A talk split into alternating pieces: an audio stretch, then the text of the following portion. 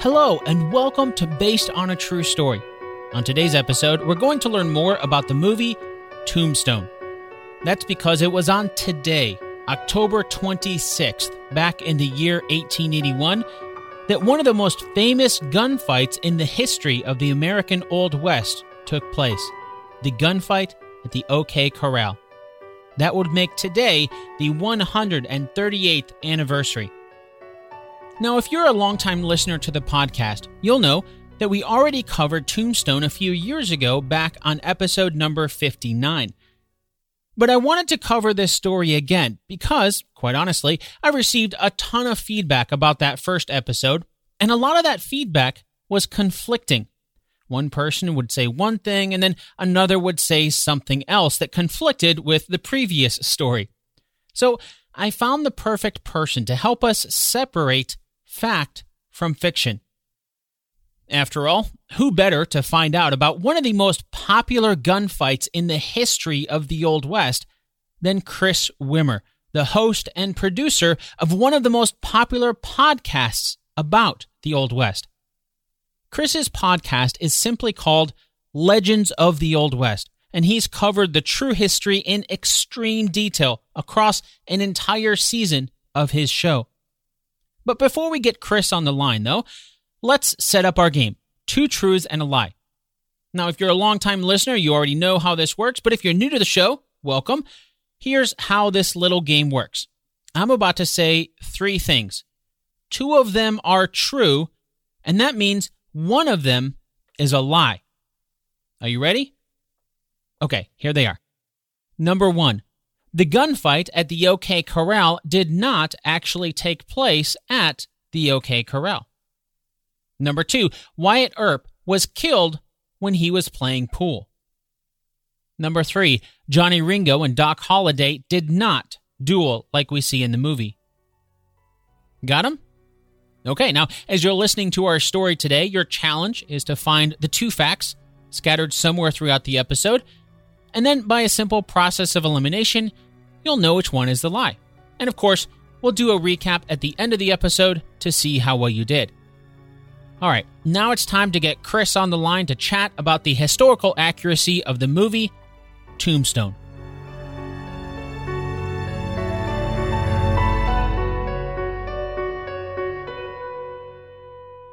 Let's start this with the Earp brothers. Now, in the beginning of the movie, we see Wyatt, Virgil, and Morgan Earp arrive in Tombstone, Arizona, and the movie implies they're not there to uphold the wall, the law, I should say.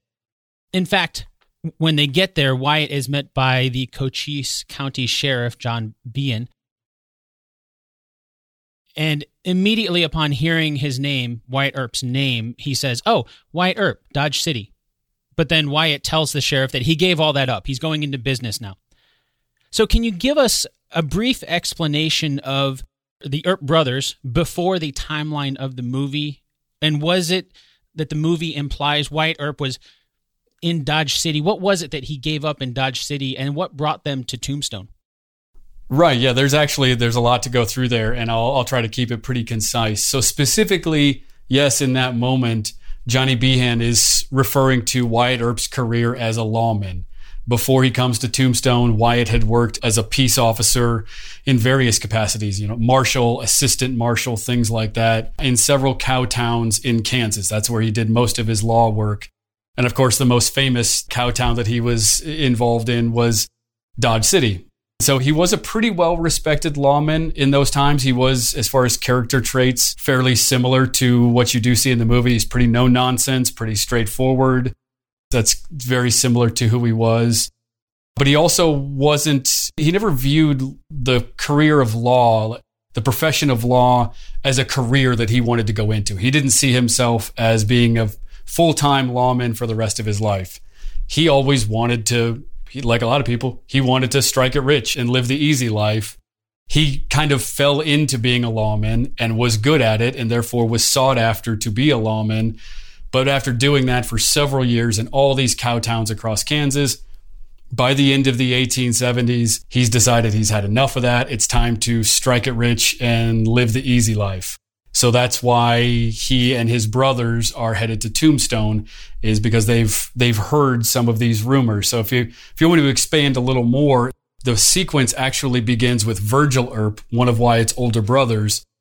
You don't see this in the movie, but Virgil is the first one to go to Arizona. He and his wife are in Prescott, Arizona, a small town in central Arizona, and he's sending letters back to Wyatt Earp telling him of all the riches that can be had in Arizona. These boom towns are springing up in southern Arizona because of the silver strikes. So at that point in Wyatt's life, that's all the the impetus he needs to to move down to Arizona. So he packs up himself and the woman he's involved with at the time, whose name is correct in the movie, Celia Ann, who went by Mattie.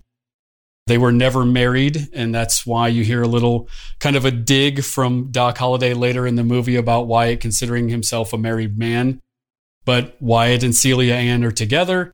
The two of them and Wyatt's oldest brother, Jim, and his wife, the four of them, leave Dodge City, Kansas, and make their way toward Tombstone and stop in Las Vegas, New Mexico to pick up Doc Holliday and his paramour, Kate Elder.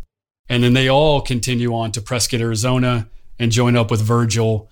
And that's how the whole group, at least some of who we saw in the movie, ends up in Arizona. And then from there, they make their travels down to, to Tombstone. But I know we'll get to that in some later questions here. So that's hopefully the short version of how that whole process worked. And there's a lot more to it, but that's hopefully the quick version. Well, it sounds like because oh, in the movie, yeah, they they have Doc Holliday there, who's already in Tombstone when they get there. But it, but you were saying that they actually picked up Doc Holliday along the way, so he wasn't already there in Tombstone. No, he wasn't. And so yeah, uh, to move a little further down the trail here, when this whole group, when the when the Earp brothers and Doc Holliday and everyone are in Prescott, Arizona, Virgil, Wyatt, and Jim and their wives all begin to travel down to Tombstone. They all arrive in Tombstone first and Morgan is a later arrival. Unlike the movie, he does not arrive with everyone at the same time. So those three Earp brothers, Virgil, Jim, and Wyatt, and their wives, travel down to Tombstone. Doc and Kate actually stay up in Prescott for a time. They stay up there for a length of time, and then they arrive in Tombstone later. So it was actually the Earps and then Doc who arrive in Tombstone. That was the order. Interesting. So, was there somebody who filled that role that because in the movie Doc Holliday's he's been there uh, long enough that he's kind of almost he's almost you know showing them around town like who's who in the town. Did they have anybody like that when they arrived that they already knew in Tombstone? Not necessarily to that degree. When you think about a lot of the towns in the Southwest that sprang up for whatever reason, sometimes because of mineral strikes and other things, a lot of the same types of people who populated Texas and the cow towns in the southern Midwest drifted west. So a lot of times they would have come in contact with each other throughout West Texas and then New Mexico and then Arizona as everybody just migrated west. So there were people that that Doc and Wyatt and others had come in contact with, but there wasn't you know the role of tour guide the way Doc plays in the movie. That's more a device for the audience, so the audience can understand who's who and quickly understand the lay of the land without Wyatt having to go through and meet all of these people and do this whole thing all over again. Okay, that that makes sense. I mean, to have a tour guide for the the viewer of the movie at least. yeah, exactly. I'm sure it's no surprise that I believe we can learn from history. And that includes my own personal history too. You know how your phone will remind you of photos that you took on this day a few years ago? Well, I just had one pop up and it reminded me of a time a few years ago when my daughter and I were heading out on a four hour drive to a state park. And it couldn't have been more like 10 minutes into the drive when my check engine light turned on and my car just started shaking really, really bad. Needless to say, we ended up spending the rest of the day at the mechanic instead of the park. Not only was that day ruined, but all of a sudden, I had a huge unexpected bill to figure out how to pay. And I really wish I had known about today's sponsor then, because that would have relieved a lot of stress. EarnIn helps alleviate financial anxiety by giving you access to your pay as you work instead of waiting for the next paycheck you can get up to $100 a day or up to $750 per pay period. Download EarnIn today, spelled E A R N I N, in the Google Play or Apple App Store. When you download the EarnIn app, type in True Story under podcast when you sign up, and it'll really help the show. True Story under podcast. EarnIn is a financial technology company, not a bank, subject to your available earnings, daily max, pay period max, and location. See earnin.com slash TOS for details. Bank products are issued by Evolve Bank and Trust, member FDIC. Thanks, EarnIn.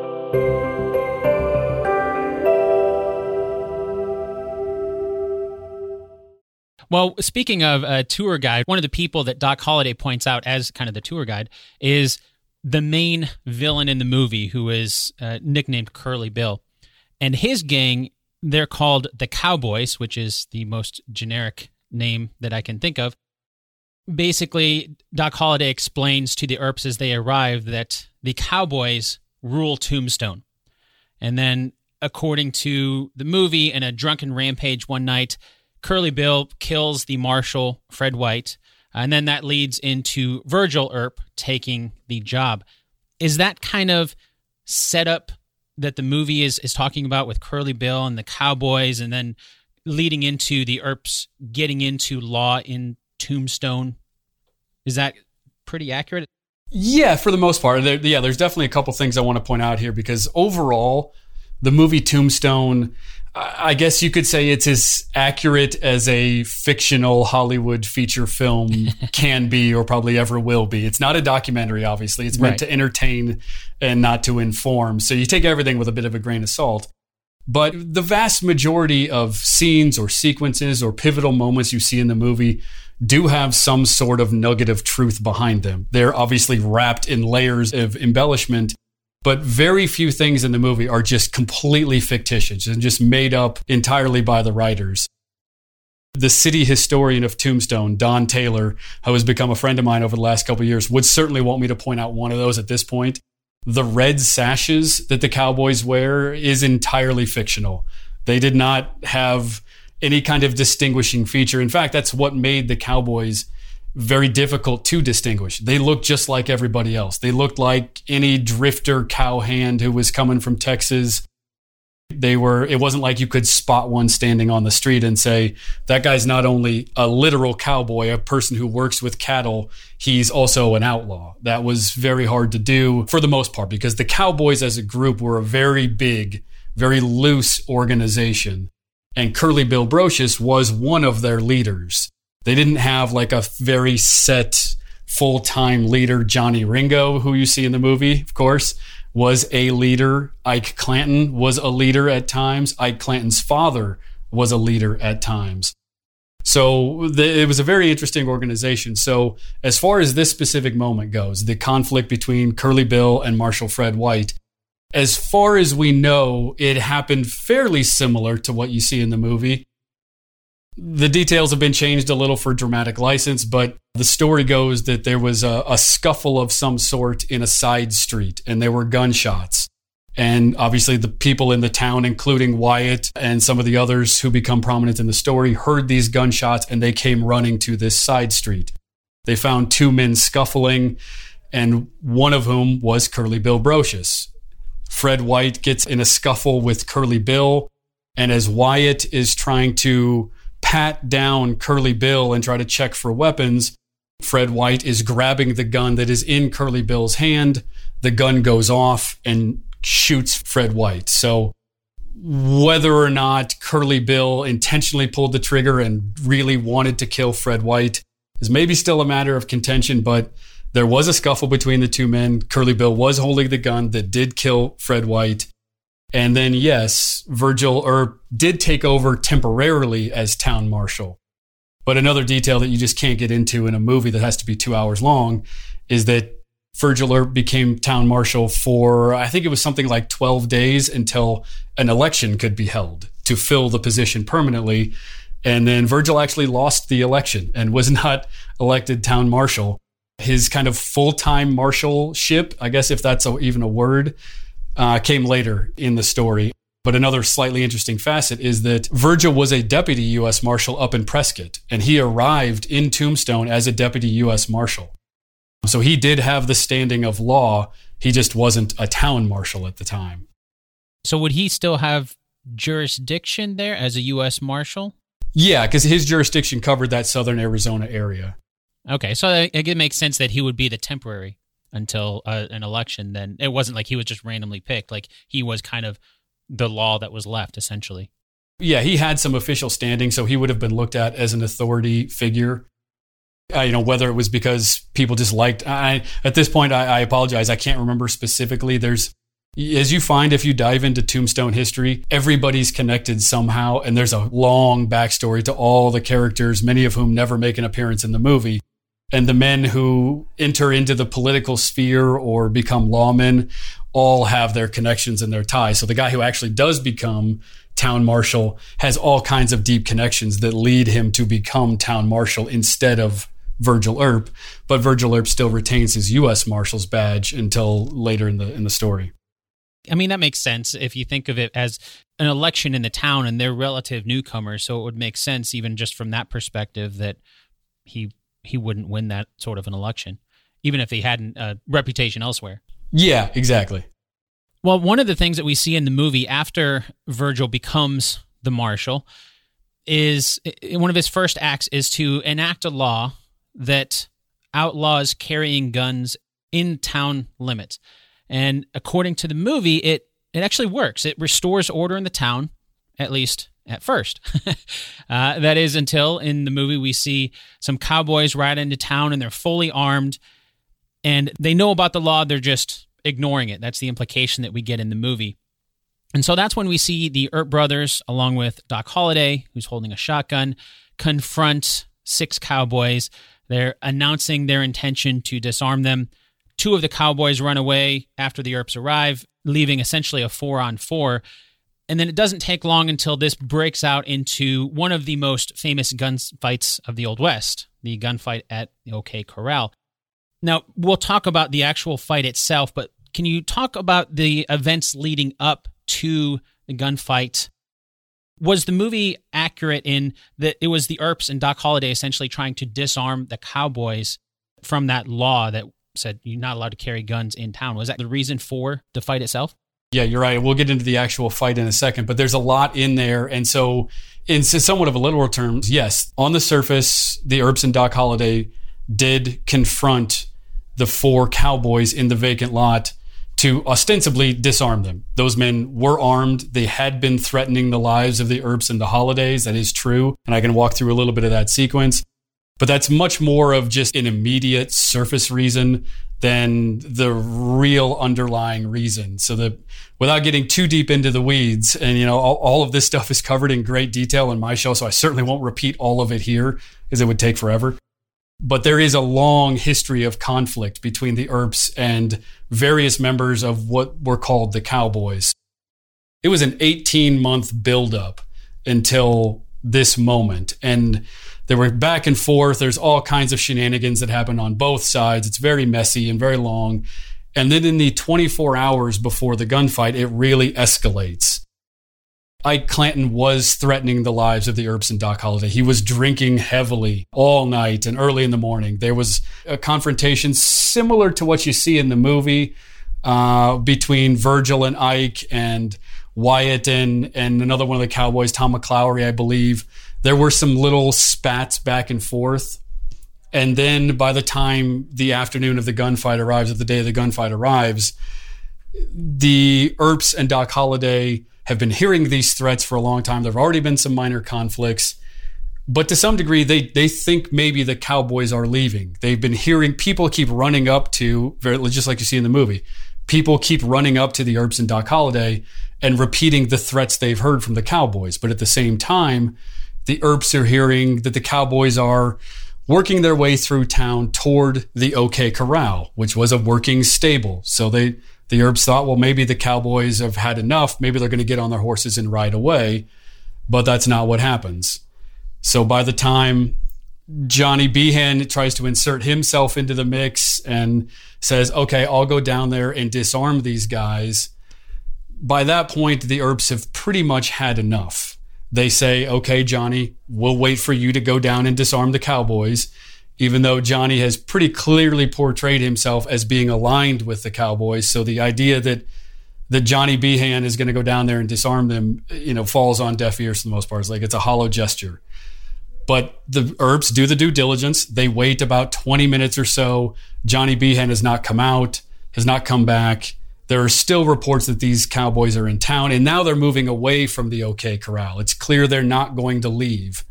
So now the Earps take action and they begin what was not famous then, but is a perfect movie moment. They begin their walk through the streets of Tombstone to find the cowboys as they have been drifting away from the OK Corral. So it's similar to what you see in the movie, but you know, there is some dramatic license in there. Sure, sure. Well, that makes sense. And it makes sense that it would be the final straw, as it sounds like you're explaining, you know, a lot of stuff leading up to it, but this was just kind of the the final moment. They've had enough. Very much. That's really what it was. There was a long history of back and forth that got really heated right before the gunfight. And by that point, you know, the, a conflict was almost inevitable. Well, speaking of the conflict, since the gunfight at the OK Corral was and probably is one of the most popular gunfights in the Old West today, I thought it would be interesting to do a little bit of a, a quick fire fact check on it. I know you go uh, into a lot more detail on your show, but just some of the the overview of what happens in the movie. I'll explain what happens in the movie, and then if you could just let us know if that really happened or not. And you can go into as much depth as you want to. I'll leave that up to you if you just want to keep it surface level and kind of an overview. Sure.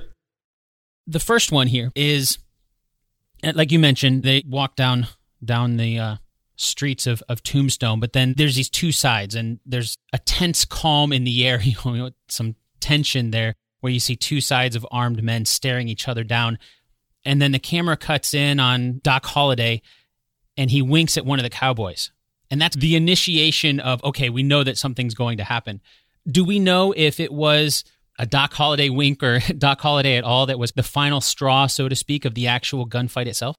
I don't think anyone could probably say 100%, but I think the odds would be pretty strong against Doc Holliday winking that seems to be much much more of a Hollywood moment and a great moment for Val Kilmer playing his wonderful version of Doc Holliday. The rest of it is though very very similar.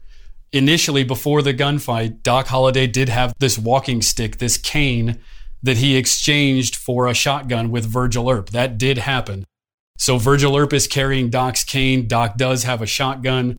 When the four, when the three Earps and Doc Holliday arrive at the lot, they're not in a you know kind of a straight line like that actually there's a little more stagger to it doc has the shotgun he in the movie you will see doc holliday shrug off his coat and raise the shotgun according to the reports that part did happen but we don't i think there's probably very little evidence to show that he actually winked and that's how it all began but again as you see in the movie virgil earp raises up that black cane with the silver top on it that he had taken from doc and he yells you know, something like hold, I don't want that. You know, we, I don't want, we're not here for a shootout.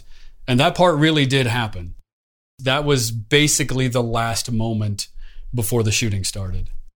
All things considered, it sounds like they did a pretty decent job. Again, going back to, of course, it's at the end of the day, it's entertainment. Um, so it's not going to be 100% accurate, of course. Yeah.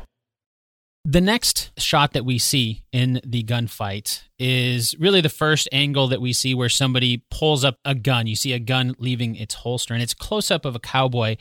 That's the one that Doc Holliday winked at. Do we know who drew their guns first? There's varying reports. I think the common wisdom now, the most agreed upon version now, is that Wyatt Earp and Frank McLaury pulled their guns at almost the same time. When the Earps and Doc Holliday arrive, Billy Clanton and Tom McLaury, well, the two Clantons, Billy and Ike are in the in the lot, and the two McLaurys, Frank and Tom, are in the lot. I believe it's Billy Clanton and Frank McLaury who start reaching for their guns as the Earps come up. That starts to establish the tension. Then Virgil yells, Hold, I don't want that. And then almost right after that, Frank and Wyatt pull their guns at about the same time. Wyatt shoots Frank McLaury in the stomach. Frank's shot goes wide. And then the next gunshot comes from Billy Clanton, I believe. So Frank and Frank McLaury and Wyatt pull and fire almost at the same time to start the whole thing off. Okay, yeah, that was going to be one of my next questions because in the movie we see Wyatt shoot first. You see the cowboy drawing, And then Wyatt as well, of course, as Wyatt seems to be a faster draw. So he's the one that actually shot first. So it seems like they got it pretty close there. Yeah, it, it's very similar. And in the milliseconds that were involved, it's probably hard to tell who actually fired their gun first or maybe began to draw first. By Wyatt's own account, he does draw and fire very early. So if not right before Frank McLaury, he pulls almost at the same time. Maybe with the second he sees Frank McLaury, this thing is going to now escalate into a gunfight. Wyatt pulls and begins to fire. And as you probably have seen in the movie through Kurt Russell's portrayal, from my understanding, Wyatt Earp in real life was a very cool customer. You know, he was one of those guys who stayed calm during a crazy gunfight. And so maybe part of the idea that he might have drawn first, and I think he says he does, but either way, he lands the first shot because he's unfazed by all of this stuff. And the Cowboys are freaked out and firing more wildly than Wyatt. So Wyatt scores a hit, if you want to say it that way. And so maybe that has helped generate the idea that he actually drew and fired first. Now, in the movie, it doesn't take long once the shooting starts for two of the four cowboys to get shot. And then a third is close behind after the horse that he was using for some cover moves. And then Doc Holliday shoots him with a shotgun. But then a fourth cowboy raises his hands and pleads the Earps to stop shooting. Did the Cowboys try to stop the gunfight partway through? Yes and no. Ike Clanton, who's who really is the instigator of a lot of this stuff, is the cowboy who throws up his hands and says, "I got no gun, uh, don't shoot me," and runs toward Wyatt Earp. That did actually happen. Ike Clanton throws up his hands and says, "You know, I've got no gun." I don't remember his, his specific words, but he throws up his hands and shows that he does not want to be a part of this, and he rushes toward Wyatt Earp and collides with Wyatt Earp. And Wyatt Earp does say to him, you know, get to fighting or get away. The fight is commenced. Either fight or get out of here. And so Ike Clanton exits the fight, and we might get into exactly what he did afterwards. But he, that part did happen. He did run up to Wyatt and then gets out of the way and is not part of the gunfight. The thing you referenced previously is that, yeah, I believe it's Tom McLaury who is next to a horse and is using the horse for cover and then eventually gets shot by the shotgun, which uh, which also happens in, in, real life. That Doc Holliday did shoot Tom McLaury with the shotgun after the horse got out of the way as well. As you're talking about this, it's fascinating to me that it's not like we have it on video that we can go back and re you know know what happened. This is all coming from the accounts of the people that were there. And you think about how this is happening in milliseconds between different things. The fact that we're able to break this down in this much detail is it's impressive. It's surprising. yeah, and luckily because you know at least uh, on the on the Earp and Doc Holliday side, everyone on that side of, of the equation survived. And Wyatt Earp wrote a very famous handwritten diagram of how it all went down and there were various other people. I mean, this happened right in the middle of town, more or less. Like there were two main streets going through Tombstone, and this happened right in one of them. And, and I can kind of get into exactly how it ended, literally in the middle of the street. But this happened in full view of everyone. There were other witnesses. So you have a lot of different people. So we didn't have video evidence, but we had a lot of different people's testimony to try to verify things. But of course, in the heat of the moment, everybody gave conflicting statements. So even though we have a generally agreed upon sequence, no one will ever be 100% sure. Sure. And that makes sense. That's the way a lot of history is. In the movie, though, we see that Virgil is shot in the leg and Morgan is shot in the chest. Were they actually injured in the gunfight?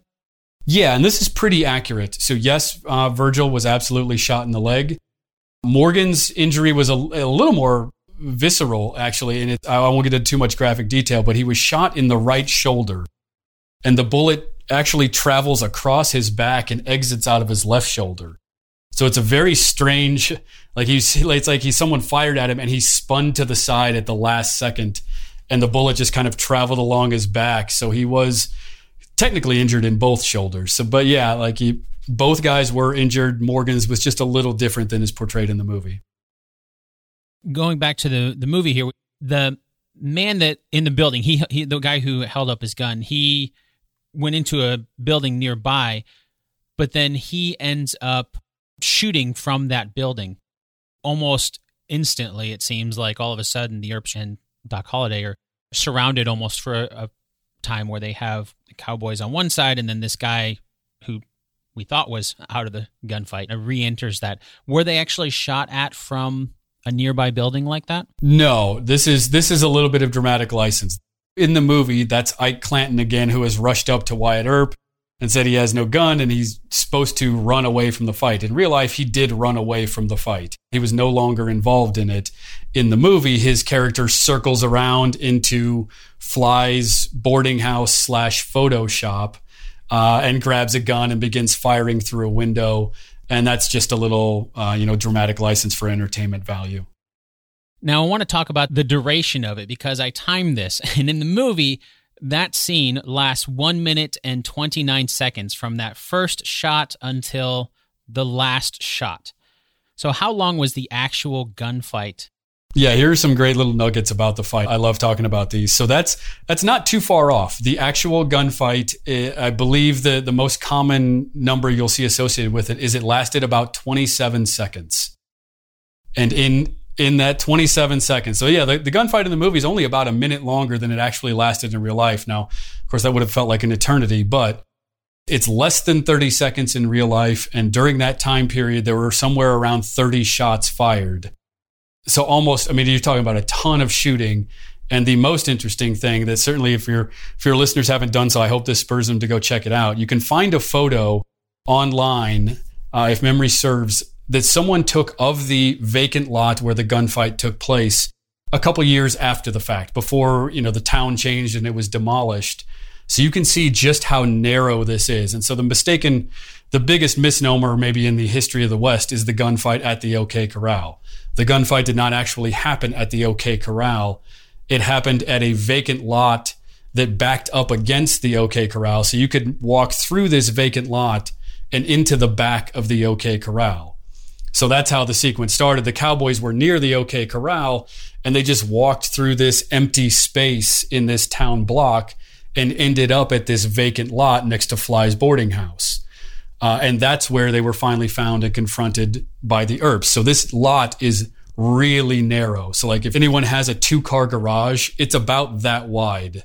So if you picture four guys standing just outside the door of the of the garage with weapons drawn and four guys inside the garage.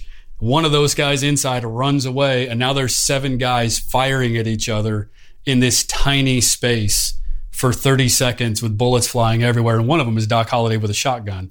So it must have just been mayhem there for 30 seconds. I mean that that really paints a picture, and it really makes me. I mean, in the movie at, at the end we see virgil and morgan are injured. We talked about that. And then there's three dead cowboys and one escaped. But it, when you paint the picture like that it really would surprise me that anybody would survive. What was the actual end result of the the gunfight? Yeah, you, you got it right, and that's that was when I did the research on it. That was one of one of the startling revelations to me too, because I you know I'd seen the movie Tombstone and I loved it, and I assumed that was basically how it all worked. Uh, and for the most part, it was. So, yes, three cowboys were killed. The three cowboys who stayed in the fight Frank McLaury, Tom McLaury, and Billy Clanton all died. They didn't necessarily die immediately in the gunfight. Billy and Tom lingered a couple more hours before they died of their wounds. But all three men did die as a result of the gunfight. Virgil and Morgan were injured, more or less the way you see in the movie. Doc Holliday had a like a minor scratch on his hip. A bullet grazed him. It cut through his coat, and he initially thought he was much more badly injured than he was. When they finally looked at it, it was just a minor scratch. And then the kind of miraculous part is that Wyatt Earp, who was right in the middle, right in the forefront, in the thick of the whole thing, was never scratched. He never received a wound. And that was kind of the miracle of Wyatt Earp's life. In everything he did, he was never sustained an injury. He was never shot. He's never sustained any kind of um, severe blow of any, you know, really any kind. So he was just one of those guys. It just uh, the bullets seemed to miss him every time. It's a guy to have on your side, that's for sure. yeah. In the movie, after the gunfight at the OK Corral happens, or in the vacant lot next to the OK Corral, if we correct that, we see that the Cowboys are out for revenge. And so we see Virgil Earp gets ambushed and shot in the back with a shotgun. Uh, he isn't killed, but he's pretty badly injured, as you could imagine getting shot with a shotgun would do. And then Morgan Earp is not as lucky. He actually is killed. In the movie, we see it when he's shot. He's playing billiards and somebody shoots through the window and and kills him. So, did the attempted murder of Virgil and the successful murder of Morgan happen that way that we saw in the movie? Very, very similar. Yes, this is another one of those things that's very similar. And I, and this is another thing I would mention to any, anyone listening who's very, who's interested in seeing Tombstone, Arizona, and seeing this stuff. The Oriental Saloon, uh, which I'll I'll talk about in greater detail in a second, has just been restored to a saloon. You know, a lot of these places in these old west towns change shape and name, but now the Oriental Saloon is back to being itself. So Virgil Earp, about let's see, what it would be two months after the gunfight at the OK Corral, Virgil Earp walks out of the Oriental Saloon, which is one of the big saloons in town. He walks across the street toward the Crystal Palace Saloon. And while he's about halfway across the street between those two saloons, there are gunshots that come out of the dark from a diagonal angle across the street in a different direction. And because he's walking from one place to another, and that the angle that this that the gunshots came from, they just pulverized his left arm. So he takes the full force of, I believe, two to three gunshots in his left arm as he's walking from one saloon to the other. And you can actually do that walk in Tombstone now. You can walk out of the Crystal or the Oriental and walk toward the Crystal Palace, and you can kind of see how this thing all went down. So he takes that gunshot, and Wyatt and everybody rush him in, up to his hotel room. The doctors fear all night that he's going to die, but he does pull through. Although, just like you see in the movie, he can never use his left arm again. It's just been shredded, and he he keeps the arm. They don't amputate his arm, but he's never able to use it again. It just hangs limp at his side. And then about three months later, Morgan Earp is playing pool in a pool hall, and Wyatt is there, and gunshots do fly through the windows at night and do shoot Morgan pretty much the way you see in the movie. He's shot in the back. Again, like some of the others, he lingers a little while but then ultimately he does die, uh, you know, right there in that pool hall. And so that's, as, as I'm sure we'll get to, that's kind of, that's again kind of the straw that broke the camel's back. Now, with the timeline there, of course, it all happens relatively quickly as far as the movie is concerned. And so it's safe to assume that the Cowboys are the bad guy. Is it generally accepted that the Cowboys were behind this retaliation against uh, Virgil and Morgan?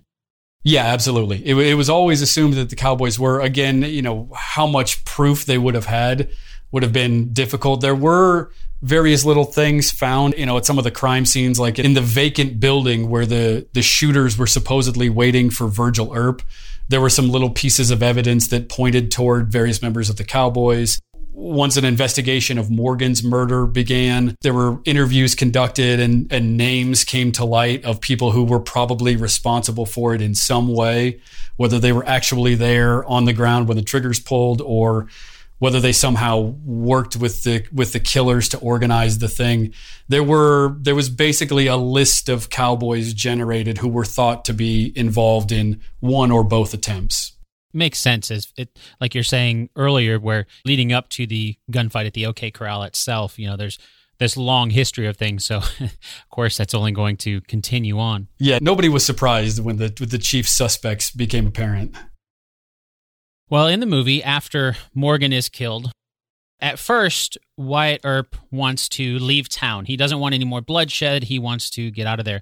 But then the cowboys ambush them as they're trying to leave.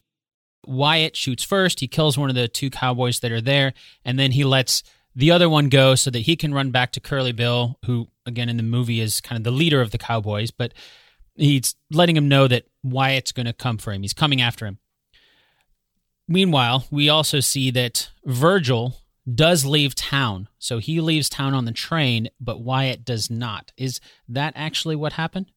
Generally speaking, yeah, yeah. So after after those two tragic events, after Virgil is ambushed and Morgan is killed, uh, that's that essentially signals the end of the Earp clan in Tombstone. So the Earps, including Jim Earp, who has been in Tombstone this whole time, the great overlooked Jim Earp, who was a, a, in the saloon business for his entire life. He was working as a bartender and saloon operator in Tombstone during this whole thing. We just never really see, you don't see him at all in the movie. Uh, he's overshadowed by everyone else. I can see this now. The sequel to Tombstone. What about Jim? yeah, exactly. What what happened to Jim? So Jim's there the whole time. We just we just don't see him, and he plays you know a small role in some of the events that led up to the gunfight. But obviously, once the gunfight happens, the whole story is dominated by Virgil, uh, Wyatt, and then Morgan. And as uh, I'll briefly touch on in a second, the youngest brother of the clan, Warren Earp, joins Wyatt on what we're going to talk about here, the Vendetta ride. So, yes, after the ambush, ambushes of Virgil and Morgan, the whole Earp clan packs up. And at this point, the patriarch of the clan, so the Earps family, all live out in California. So Wyatt puts Virgil on a train, he puts Morgan's body on a train and the wives and basically sends everyone west to California to safety while he, Wyatt, and Doc and several others try to track down the cowboys. And it, it does begin with a confrontation right there on the train platform, which I believe was in Tucson, if I'm not mistaken. I could be I could be wrong on that. I didn't look up that specific detail when I should have. But either way, it begins on the train platform with the killing of Frank Stillwell. So that is that is kind of what you see. You know, I don't. There's no classic hero moment where Wyatt Earp allows one of the two cowboys to live. I believe it's Ike Clanton in the movie, and shouts a, a famous line. You know, tell him I'm coming and hell's coming with me. That didn't happen that way. It's a great movie moment, but the, the confrontation did happen. You know, Frank Stillwell was shot and killed on the train platform another cowboy, and I believe it is Ike Clanton, though it might have been a more peripheral character, runs away and, and Wyatt tries to catch him, but he's not able to. So that guy does escape and therefore is kind of able to warn people, but it's not the ominous warning issued by Wyatt Earp. And then afterwards, of course, then it becomes the what was dubbed later the Vendetta ride or Wyatt Earp's Vendetta ride, where he uh, he and his crew try to track down as many of the cowboys as possible. And that's probably the biggest dramatic license in the movie, other than the red sashes, is that the Vendetta ride is not quite as crazy and bloody as it appears in the movie. In real life, they weren't hanging guys in the middle of town squares or barging in on cowboys while they're in brothels or just shooting people like crazy. It wasn't quite that violent. Okay, yeah, that was going to be one of my questions because you see, like Wyatt rides a horse into a barber shop or something, guy's getting a shave, and then just just kills him it seems like he's snapped. He's kind of gone off on the deep end and just, you know, this has turned into something. Well, I guess, you know, Morgan dying, it's turned into something very, very personal. So what actually happened on that vendetta ride then? Was was it more he was trying to arrest them or was he actually trying to go out and kill them? You know, to be honest, it was probably a little bit of both. I don't think he had any qualms about killing them. He probably had no problem killing these guys, but it, it would not have been the murderous rampage that it portrayed in the movie. And just like everything in this story, it's a much longer, more drawn out affair. This would not have seemed strange to Wyatt. And that's what we, in hindsight, people tend to look at what we've now called this vendetta ride and has been shaped by the movies as something that was just this crazy swath of destruction that was cut through this land and through these people. But Wyatt's brother was injured. One of his brothers was killed. It made perfect sense for him, especially as a lawman, to try to track down the people who did it. He had no faith in Johnny Behan or the local law enforcement. So anybody in the Old West would have done the same. This was very common for a relative and especially a lawman to try to track down these killers. So in his mind, he's thinking, I have every right to track these guys down. If they don't come peaceably, I won't ha- won't shed a tear uh, if I end up shooting them. So it takes about three weeks. There's about three weeks of time where Wyatt and Doc and all of their group are riding through the hills of southern Arizona and trying to track down the cowboys. Meanwhile, various groups of cowboys led by Johnny Ringo and Curly Bill Brocius and Ike Clanton are also creating posses and chasing Wyatt. So like it's this almost to some degree little comical circle of all these guys are all chasing each other all over southern Arizona. And Wyatt and his group do track down a few of the cowboys. They are they do track down one of the guys who supposedly was involved in the murder of Morgan Earp. That guy ends up dead, but there are no witnesses to his actual killing. It's pretty well, pretty widely acknowledged, I think, that that Wyatt Earp and his group are responsible for this man's death. And then there is a confrontation with Curly Bill that is a little more, has a little more speculation around it. But I think, again, the general wisdom is that there was a shootout between Wyatt Earp and Curly Bill Brocius. And I think most people agree that Curly Bill got the worst end of that confrontation. Okay, yeah, that's what we see happen. It's like in the middle of a river or something when that's kind of the end of the the sequence shots of Wyatt tracking down the Cowboys is when we see that confrontation with him and Curly Bill. Yeah, and it's very similar. So yeah, that is close to the end of the of the three week saga of this thing. In reality, it's Wyatt Earp and his group are going toward a water hole in the mountains, uh, like a natural spring where they can get water. Meanwhile, Curly Bill and several cowboys are hiding at that same spring, waiting to ambush Wyatt's group. And Wyatt's group rides right into the ambush, and it turns into a shootout. And Miraculously, again, in such close quarters, Wyatt Earp is not injured, though his clothing and his coat, his long duster coat, are shredded and pockmarked, and everyone can't believe that he was able to come out of this thing alive. But the I think the accepted story is that Wyatt did shoot Curly Bill Brocius with a shotgun, and Curly Bill died as a result.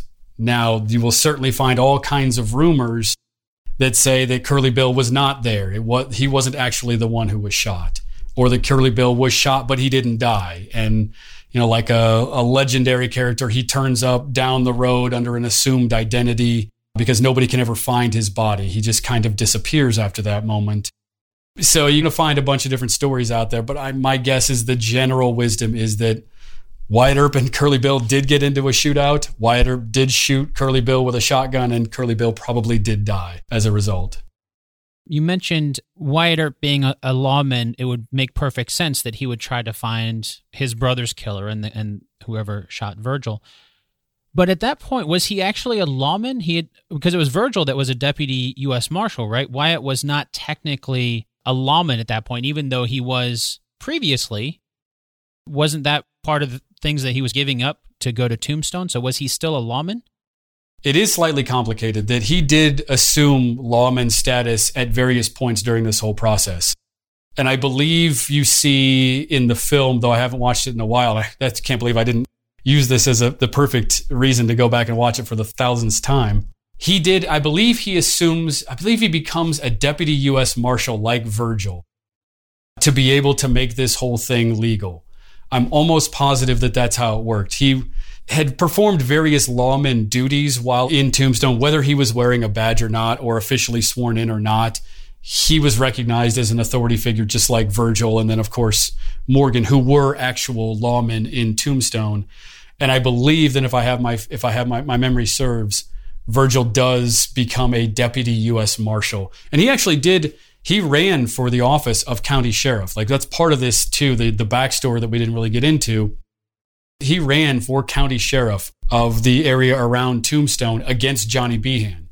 And there's a whole political conflict with those two guys that we, that is just it's way too much backstory to get into. But because of that, he thought he would have been the county sheriff of the area. I believe it was Pima County at that time around Tombstone. Maybe it still is Pima County. I'm going from memory on that. But I believe he was in some fashion granted lawman status, and I believe it was a deputy U.S. Marshal while he was doing this. Okay, yeah, as I recall in the movie, I think it is that you know once Virgil essentially becomes the marshal and then he makes his brothers marshals. It's kind of you know I'm I'm the law now, and so my friends are the law as well. was kind of the implication I got from as far as the movie is concerned. Yeah, and that does happen. Like Virgil was a marshal temporarily, then he does become the actual town marshal. It just at a later time. It didn't happen as fast as it's portrayed in the movie because everything has to be sped up in the movie, of course and Morgan does become a special deputy to Virgil. They are local lawmen. And I think it's even possible that Virgil could have retained his deputy U.S. Marshal status, though I, am not positive. But I think they kind of traded these badges a little bit. So I think when Virgil leaves the Southern Arizona, Wyatt essentially assumes the role that Virgil had had previously of deputy U.S. Marshal. There is the U.S. Marshal in charge of the Arizona Territory, I believe, makes Wyatt Earp a deputy U.S. Marshal, kind of formalizes the process there. Going back to the movie's timeline and the way the movie depicts things, after the showdown with Curly Bill, we assume in the movie, of course, he's the leader of the Cowboys. So we assume that kind of the leader of the Cowboys is dead. But then there's another showdown that happens in the movie, and that is with Johnny Ringo. And we saw him earlier, and I think earlier they were in a, a saloon or something, and, and Doc calls him the the deadliest pistoleteer since Wild Bill.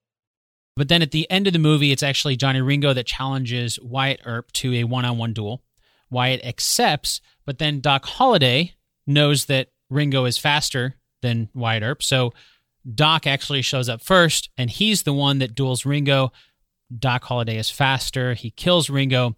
And then once Wyatt gets there, he tells Doc that it's time to finish this. And then we see shots of Wyatt and Doc shooting down more cowboys and kind of just finishing all of this off.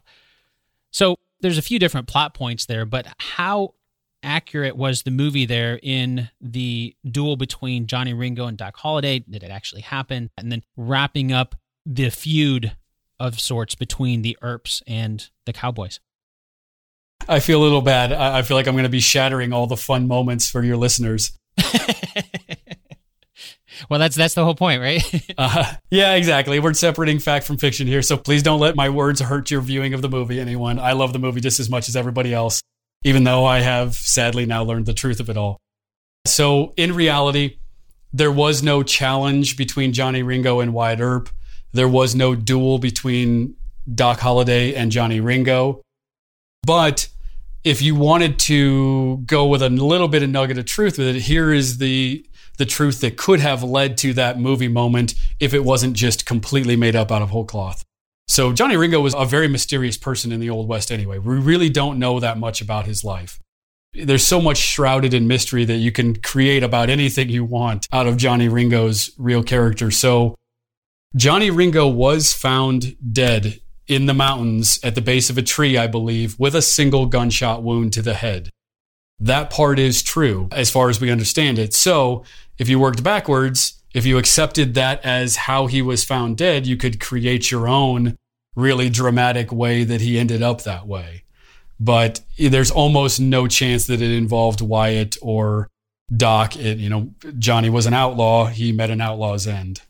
Okay, well, I mean, it sounds like they had the end in sight, and how can we fit this into the story without bringing in any more characters? exactly. Yeah, like everything, like almost everything, there's some little kernel of truth to it somewhere. I appreciate you sharing that. I mean, even though it's something that uh, it kind of does shatter some of the perfect Hollywood ending as far as that part of the movie is concerned, but still, I mean, that's that's real life. You know, it's not always the same, and they're going to have to find a way to make it an entertaining movie. And I still enjoy the movie. So, yeah, me too. Well, speaking of the end of the movie, at the very end, we do hear some voiceover, that, and we just kind of see what happens to these characters at the very end. And basically, Doc Holliday, he ends up dying of tuberculosis. He suffered from it throughout the entire movie, and then he ends up dying from that. We see we hear some voiceover that explains Virgil Earp went back to California. He became a sheriff there. We talked a little bit about that. And then we also hear that Wyatt Earp's story essentially ends happily ever after. We haven't really talked about her that much, but it says that he spent the next 47 years with Josephine Marcus. Uh, so, what happened for these characters? Did the movie portray that ending for them correctly? Yeah, for the most part, it did. Doc Holliday did pass away in Glenwood Springs, Colorado, of tuberculosis. Virgil Earp did become a lawman. I believe it was fairly brief, but he did become a lawman again in California with the use of just one arm. And Wyatt Earp did rekindle a romance with Josephine Marcus, which is, man, you could almost make a whole movie out of that. That's another long and complicated story that they had to greatly condense and maybe fabricate to some degree in the film. But uh, but yeah, he did rekindle that romance, and then they spent the rest of their lives together. And they did travel everywhere through California and up to Alaska. And Earp did become kind of an advisor in the early days of the film industry. That all that stuff did happen. It's pretty accurate. Well, it sounds like despite all the the horrors that that must have been to live through something like that, it seems like at least they hopefully they found some peace towards the end. Yeah, it sounds like. And I think one of the interesting things to throw out at the very end here is that, you know, Wyatt Earp, eh, from what I have read, he never really understood what the big deal was. He never sought fame. He never viewed anything he did as so extraordinary. He just viewed it as things anyone would have done in his situation. And in all reality, they were things that did happen over and over again. You know, lawmen did chase down fugitives. Relatives did track down the people who harmed their their relatives. Like that stuff was all very common back then. The part that was uncommon that seems to have set Wyatt Earp's life apart and every, and all these these events apart is that there were very few, if any, gunfights like the one at the OK Corral, or I guess at the vacant lot on Fremont Street. This is a little nugget I should throw out there too. That for the first 50 years after the gunfight, it was called the fight on Fremont Street. There were two different versions of it, but I think most common was the fight on Fremont Street because that's where it took place. The vacant lot opened up onto Fremont Street, and that's the street that the Earps were standing in when they were firing into the lot where the Cowboys were. And one of the Cowboys dies right in the middle of Fremont Street. So the whole thing took place on Fremont Street. And it was an author writing, I believe, in the 30s who coined it coined the name the gunfight at the OK Corral. So that's where the, the misnomer comes from. So the difference is that there were very few shootouts like the gunfight at the OK Corral where seven or eight guys are firing at each other at the same time. If if there was a gunfight at all, it was generally a drunken shootout between one or two guys and they very rarely hit anything. This situation was unique, which is why it has lived on and then propelled further by the Vendetta ride, which wasn't nearly as bloody as it's been made out to be in the movies, but it did happen. And so all of those things put together have just made into this phenomenal story and this really interesting legend.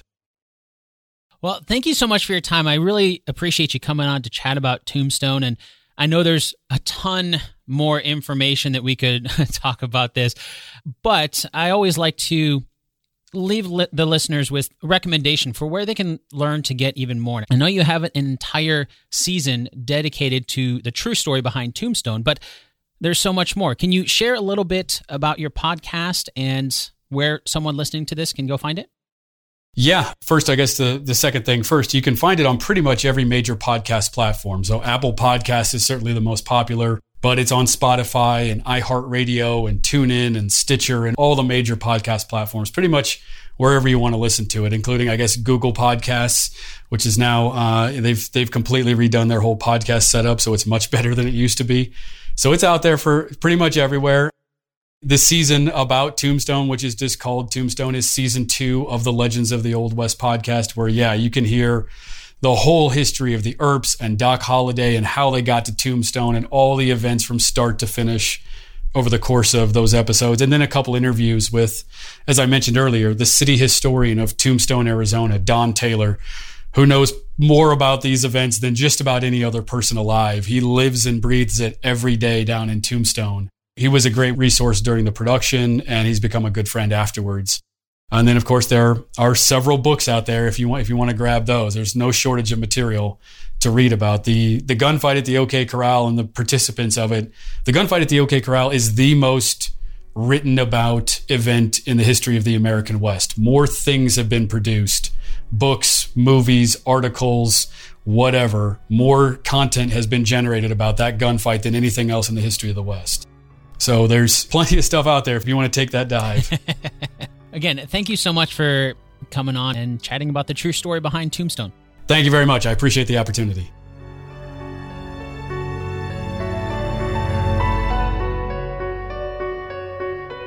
This episode of Based on a True Story was written and produced by me, Dan Lefebvre. Which, in the case of a conversation like today, that just means I came up with the questions and then we got to learn together from Chris Wimmer. Thanks again to Chris for sharing his time and knowledge with us. With a story like we covered today, there are so many details we couldn't hope to cover in a single episode. So if you want to dive deeper, pull open your favorite podcast app and do a search for Legends of the Old West. That is Chris's podcast, and he's got an entire season dedicated to Tombstone. But don't stop there. As the name implies, Chris's podcast has a ton of other great stories from the Old West. And as always, if you need that link again later, I'll make sure to include a link to Chris's podcast on the page for this episode over at basedonatruestorypodcast.com. And while you're there, don't forget to request some of your own favorite movies that you'd like to see get covered on a future episode. Okay, now it's time for the answer to our two truths and a lie game from the beginning of the episode. As a refresher, here are the two truths and one lie. Number one, the gunfight at the OK Corral did not actually take place at the OK Corral. Number two, Wyatt Earp was killed while he was playing pool. Number three, Johnny Ringo and Doc Holliday did not duel like we see in the movie. Did you find out which one is a lie? Let's start with number one. That is true. As Chris mentioned, the gunfight at the OK Corral is actually a misnomer. The gunfight itself took place in a vacant lot next to the OK Corral. That brings us to number three. That is also true. The way the movie ends with Johnny Ringo calling out Wyatt Earp for a duel and then Doc Holliday taking his place and killing Johnny Ringo is all made up. The truth, as Chris explained, is a lot more foggy. The truth is, we just don't know the circumstances surrounding Johnny Ringo's death. That means the lie is number two. It was Morgan Earp, not Wyatt, who was killed in a pool hall in Tombstone. That brings us to an end of this episode. I'd like to thank Chris Wimmer for coming on the show one more time. I learned a ton, and I hope you did too. Before we go, there is one last thing I'd like to do. I've never heard a podcast share the stats for each episode, but I'm a big fan of being as open as possible, so I figure why not? If you find out more about how much time and money it takes to create a podcast like mine, then maybe you'll start to appreciate all the podcasts you'll listen to for free a little more. With that said, here are the final stats for the creation of this episode you heard today.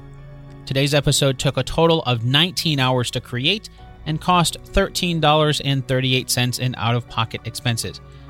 Now, that doesn't include the cost of the movie itself because I already own Tombstone, so I didn't have to buy it again. And it's probably worth pointing out that time and cost is only my time for this one episode. So that does not include the countless hours of my guest time researching the subject that we talked about, nor does it include any of my ongoing costs. For example, the monthly podcast and website hosting costs that pop up again every month. It also doesn't account for any of the time outside of the writing, researching, and producing this one episode. For example, the time it takes to maintain the website, things like that. That's outside producing this one episode, that's not included in that time.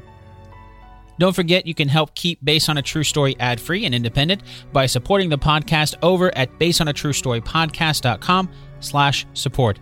And as a way of saying thank you, you'll get access to hours of exclusive bonus content on the producer's feed. In the meantime, if you'd like to add to this story you heard today, hop onto the Based on a True Story Facebook group, or you can reach out to me directly on Twitter where I'm at Dan Lefebvre, D A N L E F E B. Now, if social media isn't your thing, you can shoot me a good old fashioned email at dan at basedonatruestorypodcast.com. Now, if you're not able to support the show monetarily, no problem at all. I'm so happy that you've given me some of your precious time for the last hour or so. I hope you've enjoyed this time together as much as I have. And until next time, thanks so much for listening, and I'll chat with you again really soon.